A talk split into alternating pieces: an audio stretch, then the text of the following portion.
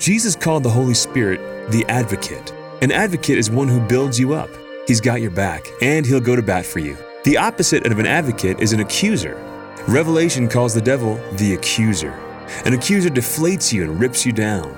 You are in the midst of an epic spiritual battle between the advocate and the accuser, and the battlefront is your mind. Have you been listening to the accuser who tells you you're broken and can't be fixed? Your marriage isn't worth fighting for. You don't matter. The whole story of your life is defined by the worst page. The advocate wants you to face today with the confidence and security that comes from knowing you're a beloved child of God, a God who has your best interest in mind and who has destined you for eternal glory. Which voice will you listen to? Whose side are you going to be on today? This is Chris Stefanick from RealLifeCatholic.com.